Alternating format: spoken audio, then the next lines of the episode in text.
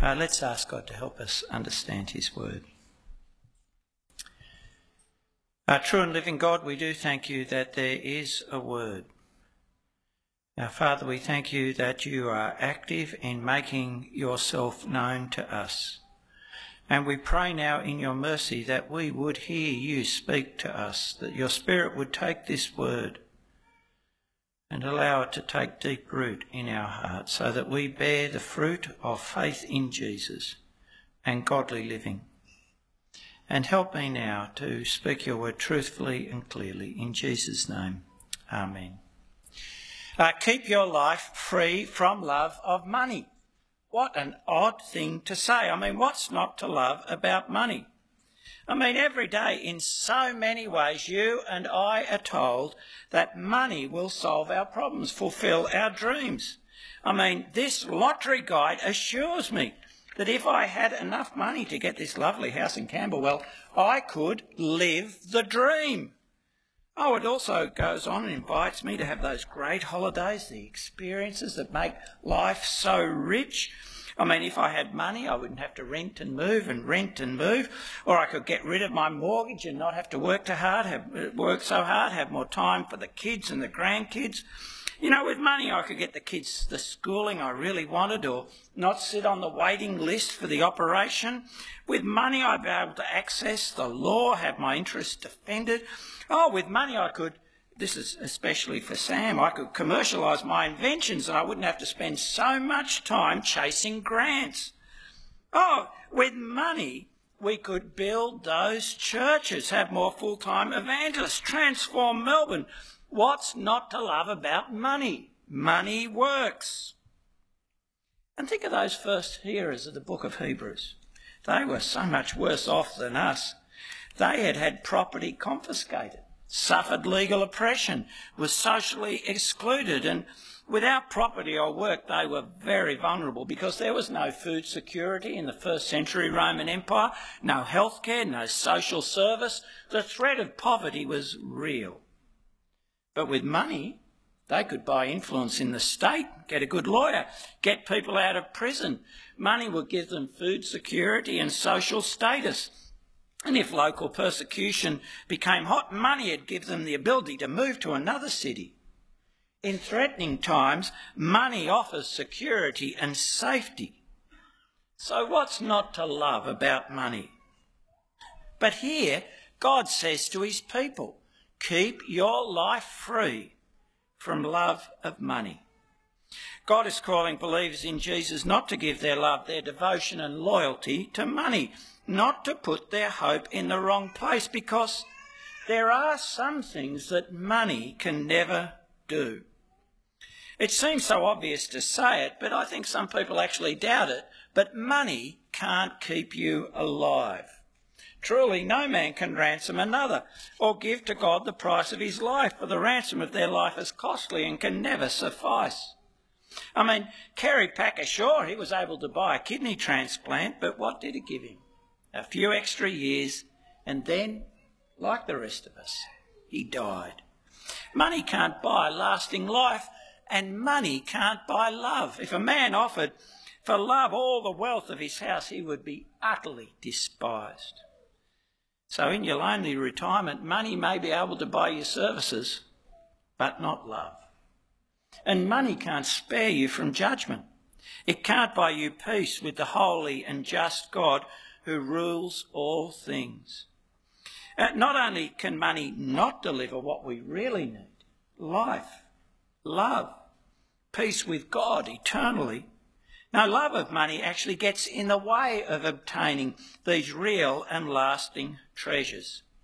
Jesus told a story in the Gospels about a rich man who trusted in his wealth. He said, Take care and be on your guard against all covetousness, for one's life does not consist in the abundance of his possessions. And he went on to tell them a parable. The land of a rich man produced plentifully, and he said to himself, What shall I do? For I have nowhere to store my crops. And he said, I'll do this I'll tear down my barns and build larger ones, and there I'll store all my grain and my goods, and I'll say to my soul, Soul, you have ample goods laid up for many years. Relax, eat, drink, be merry. But God said to him, Fool.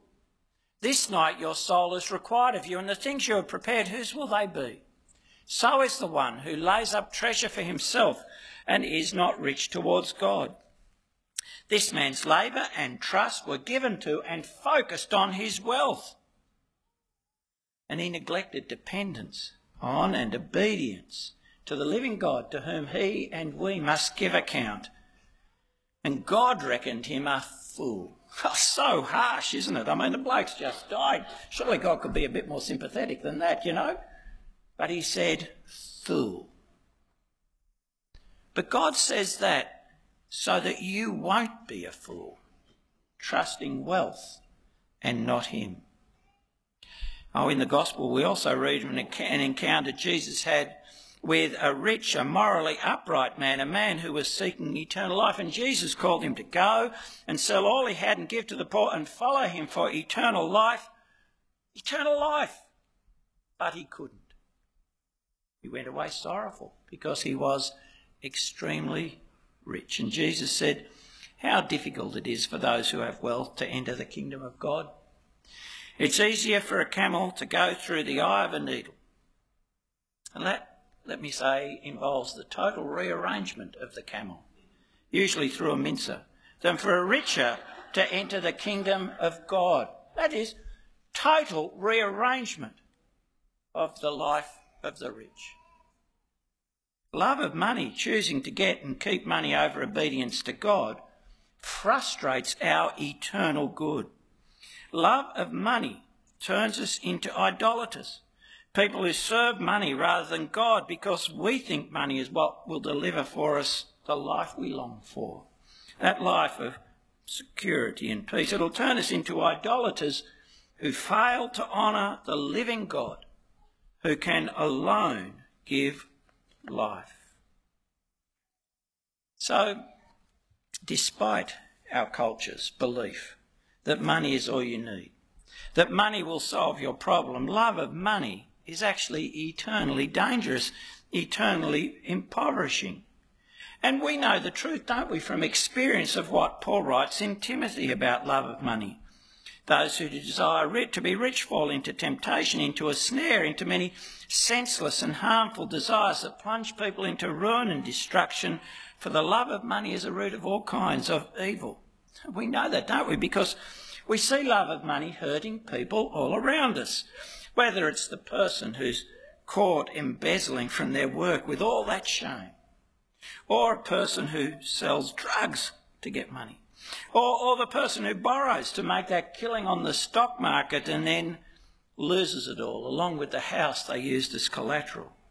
Or whether it's the executive who neglects spouse and children for that higher paying job, or the person who alienates his or her family by being so controlling with their money, or the believer who will compromise their faith and do work that God condemns, or make them, makes themselves so busy chasing a dollar that they're never meeting with God's people, never serving in love.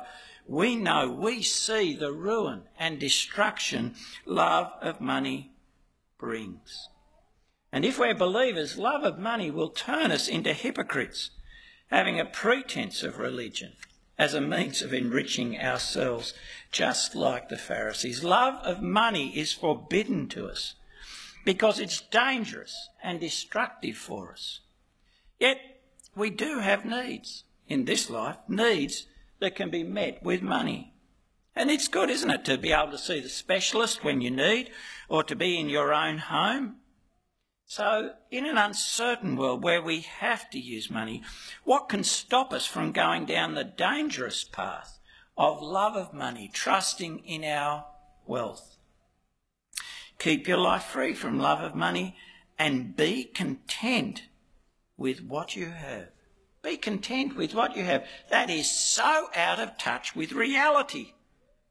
I mean, ours is a society in which contentment, not wanting more or better, being at peace with what and how much you have, is actually seen as economically destructive and almost morally shameful. I mean, we are taught to be discontent, to want the new season's clothes, the new car, the better house. We're even taught to, want, taught to want the better appearance, you know, to get rid of that flab, to have that nip and tuck. And we see shows and read magazines that show us the lives of others so that we will want what they have.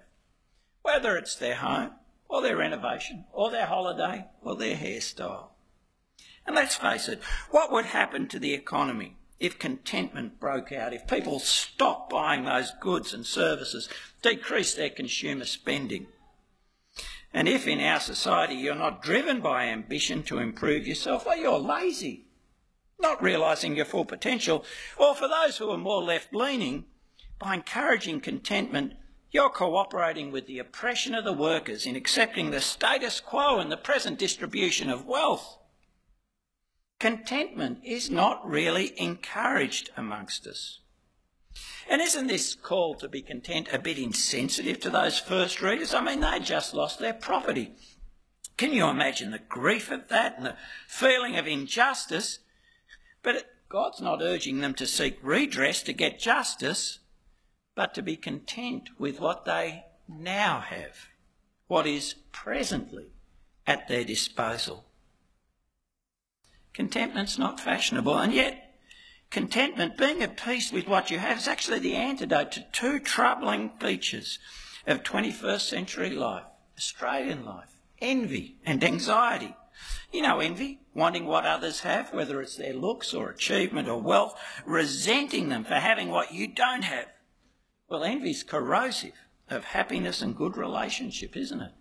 The envious can't be happy in someone else's happiness. Envy makes your life so miserable isolates you, poisons your love of others, makes you vulnerable to all kinds of schemes to give you what they have. But being content, well, that sets you free from envy. It allows you to rejoice in their good, makes you able to be a genuine friend, frees you to enjoy who you are and what you have. And contentment's also the antidote to anxiety about material things what you eat and where and where you live. I mean, despite having so much in our society, we are an anxious people, aren't we? Not enough to have a roof over our head. Will we ever be able to buy that house? If not, what will happen to us? Oh, not enough just to live well now. Will we have enough for retirement? Oh, can we afford that rise in electricity prices? Now, they are all real concerns. But identifying an issue or a need and being anxious are two different things. Anxiety, fretting, constantly returning to the issue, obsessing over it, lying awake at night thinking about it, that's just miserable and unproductive. Contentment short circuits that thinking. it saves you from being trapped in self preoccupation. It clears your head to look for solutions. Contentment is actually what allows you to be cheerfully generous to others, as Scripture commands. It's Paul, who was not a wealthy person, but who had learned, he says, the secret of being content in all circumstances, who could say to the Ephesian elders, I coveted no one's silver or gold or apparels. Verse 33. In all things, I have shown you that by working hard in this way, we must help the weak and remember the words of the Lord Jesus, how he himself said, It's more blessed to give than to receive. It's the content who can know that blessing? But if we can't see a way to solve these problems, housing, retirement, that new car when we need it, clearing our debts, why wouldn't we be anxious? I mean, residential insecurity is pretty bleak. and impoverished retirement's not attractive. Why wouldn't the first hearers be anxious in the face of their insecurity and loss?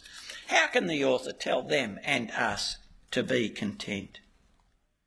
Well, he can tell us to be content because trusting Jesus, we can know God is committed to us, that he will never leave us or forsake us. You see, contentment is found in a relationship, not in stuff or in wealth. He has said, He has said to believers in Jesus, I will never leave you nor forsake you. Look at that. This is a direct address to believers, to you if you're a believer from God. The quote's actually from Deuteronomy 31. And in Deuteronomy 31, it's He has said, He will never leave. But here it's brought into the first person. Here, God is speaking to you, if you're a believer, personally committing himself. This is not just a record of something God has said in the past. This is what he has said and continues to say to his people. I will never leave you nor forsake you. And the you is singular. It's not you plural. No, God is making a personal promise to each one of his people, each one of us who trust Jesus. This is God's personal commitment, a commitment to his presence with his people, with you, that guarantees to them, to you, the fulfillment of his promise. And we see that by looking at the context of the original speaking of this commitment. You see, a commitment like this was made to Jacob at Bethel before he went on that long journey to go to his uncle's place in Haran and come back to the promised land. See there? Behold, I am with you and will keep you wherever you go and will bring you back to this land, for I will not leave you until I have done what I have promised you. Oh, this was the commitment God made his people and Joshua on the plains of Moab before they entered the promised land. He will not leave you or forsake you. Do not fear or be dismayed. Oh, it's a commitment that God Himself repeated to Joshua before the people crossed the Jordan. I will not leave you or forsake you. Be strong and courageous. In every case, this is a commitment God makes His people when they're on a pilgrimage, about to start a journey, a journey to the fulfillment of what God has promised them. A journey that God knows will require persevering faith, trusting obedience, that will involve hardship and effort. And here at the start, God is guaranteeing that He will see that journey through with them.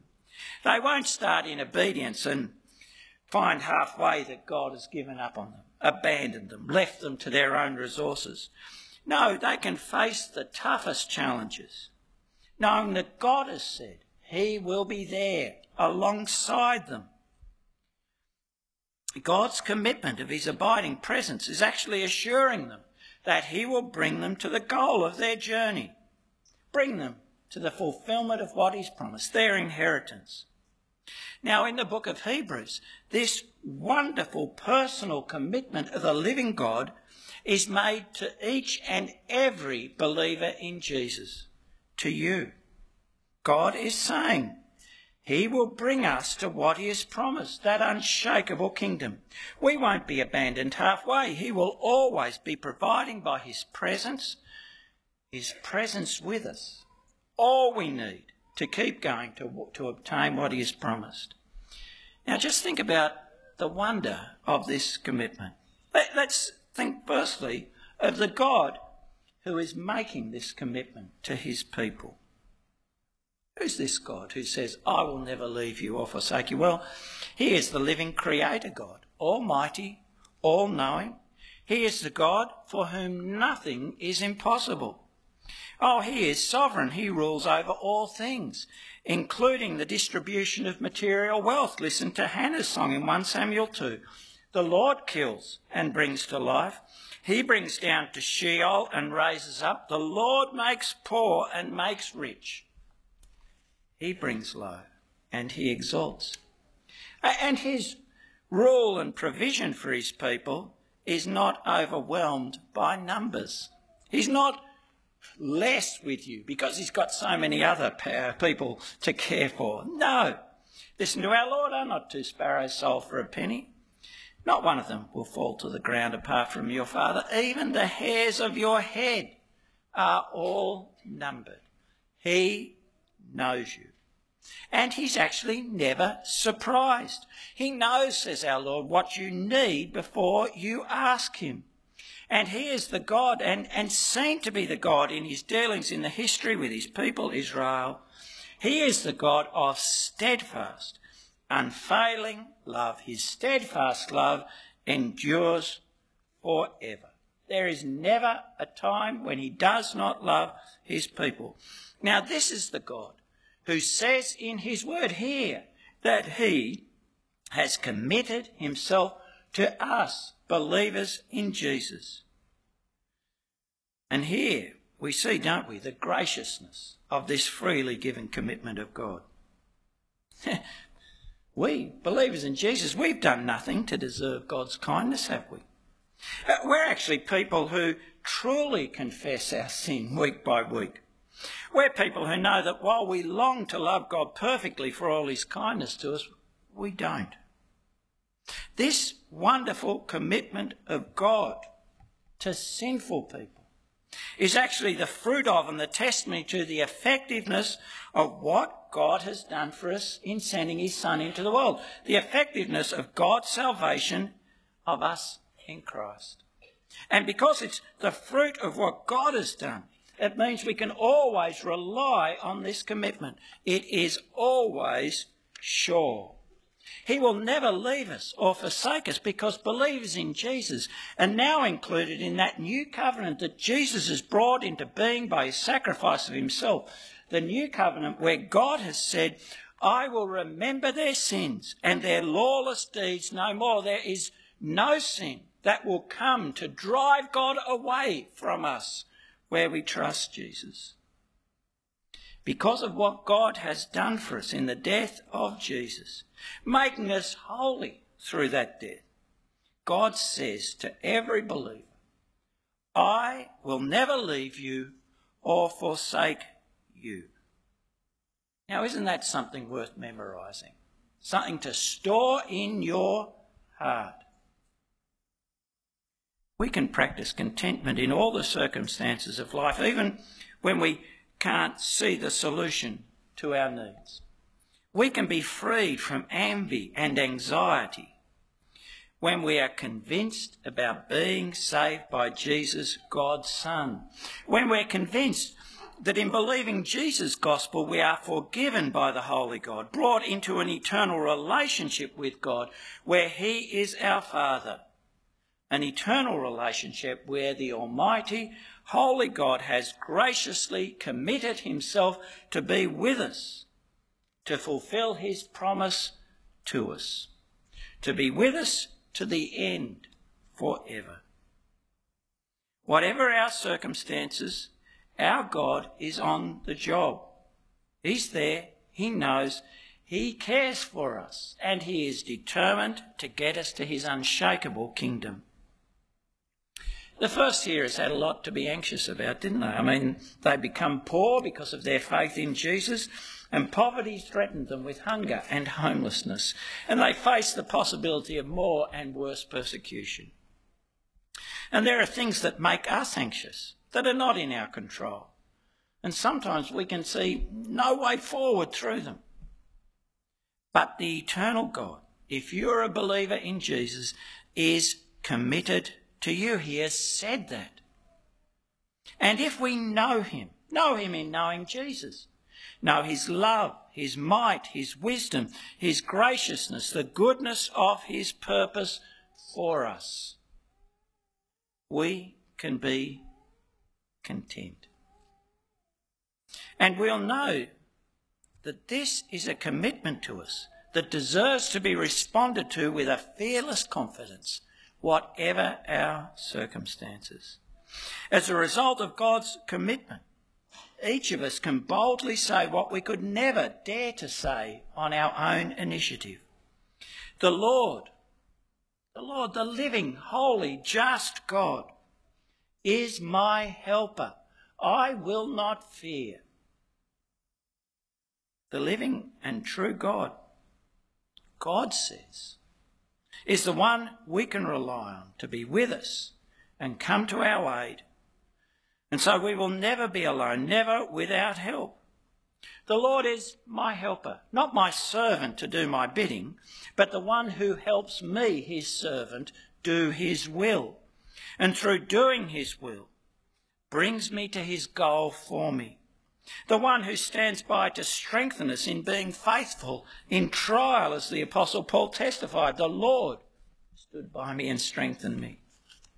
And because the Lord is my helper, because he has said, I will never leave you or forsake you, we can say, I will not be afraid. I'll be strong and courageous, For what can man do to me? Actually, what can people do to me?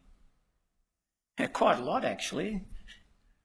They can break my heart through unfaithfulness, plunge me into economic ruin by dishonesty, injure me through carelessness on the road, threaten my safety and the safety of my family through violence, destroy my reputation by slander online. They can do a lot. What can people do to me? That's actually a question that takes some thinking about, doesn't it? And let's start our thinking with Jesus.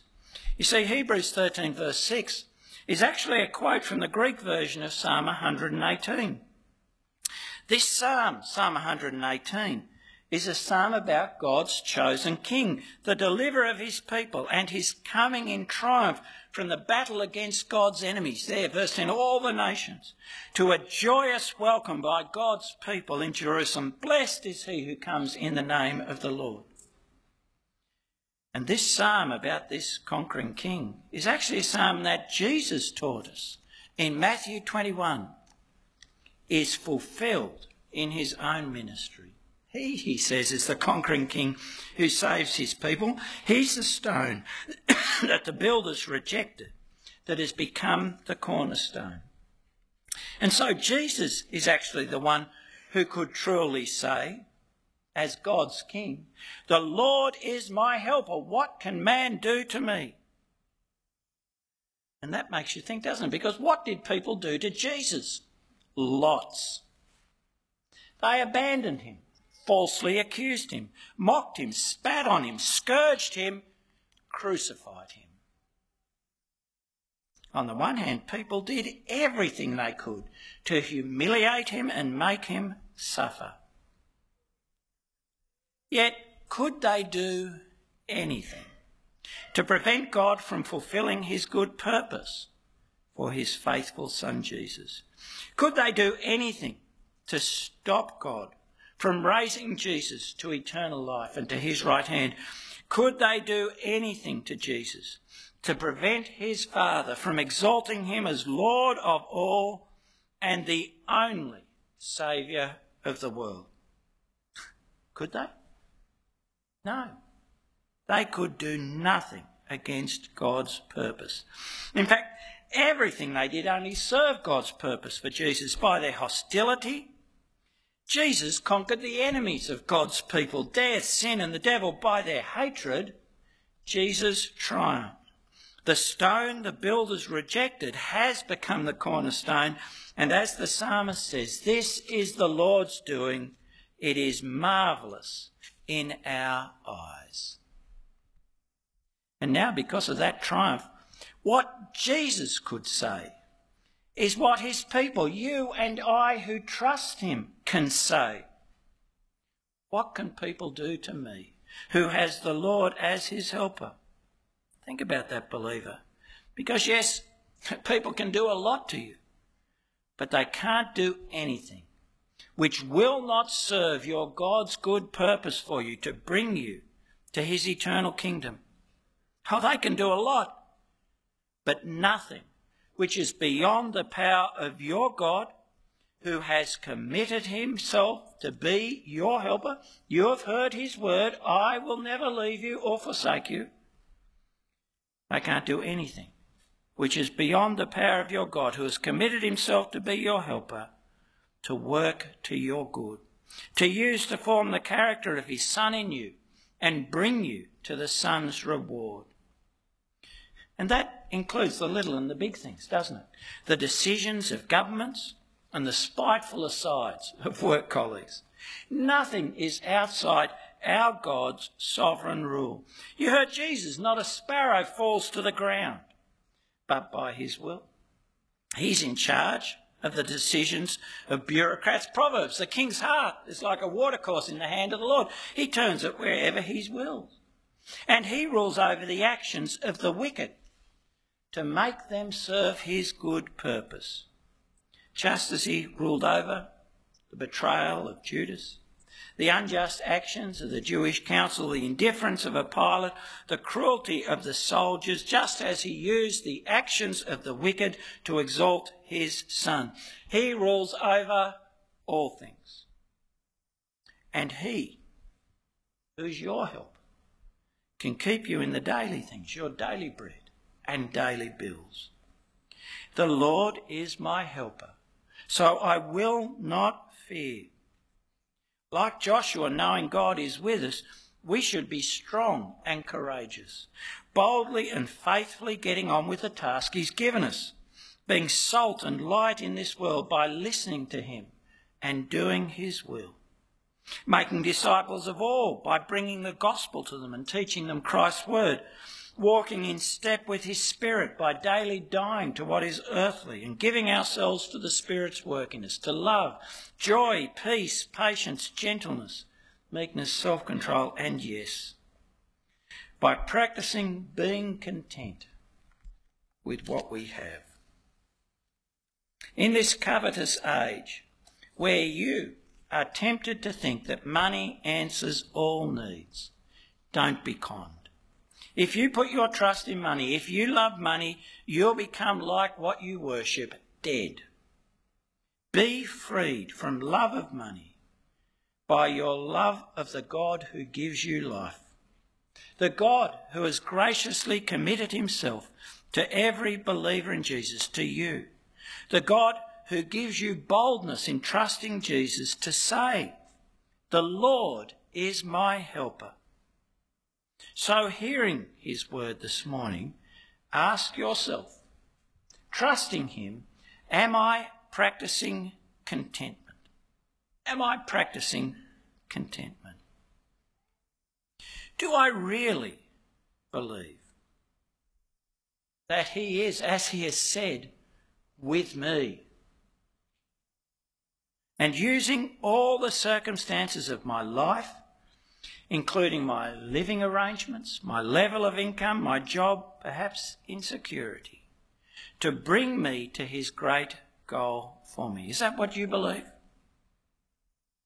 To really believe that, and you should, would change things, wouldn't it? Change how you see your circumstances. You would know them ordered by your God for your good, who your God who knows you. Ordered by your God for your good, even if you can't see And knowing your God, in trusting Jesus as the God of steadfast love, isn't that enough to be content?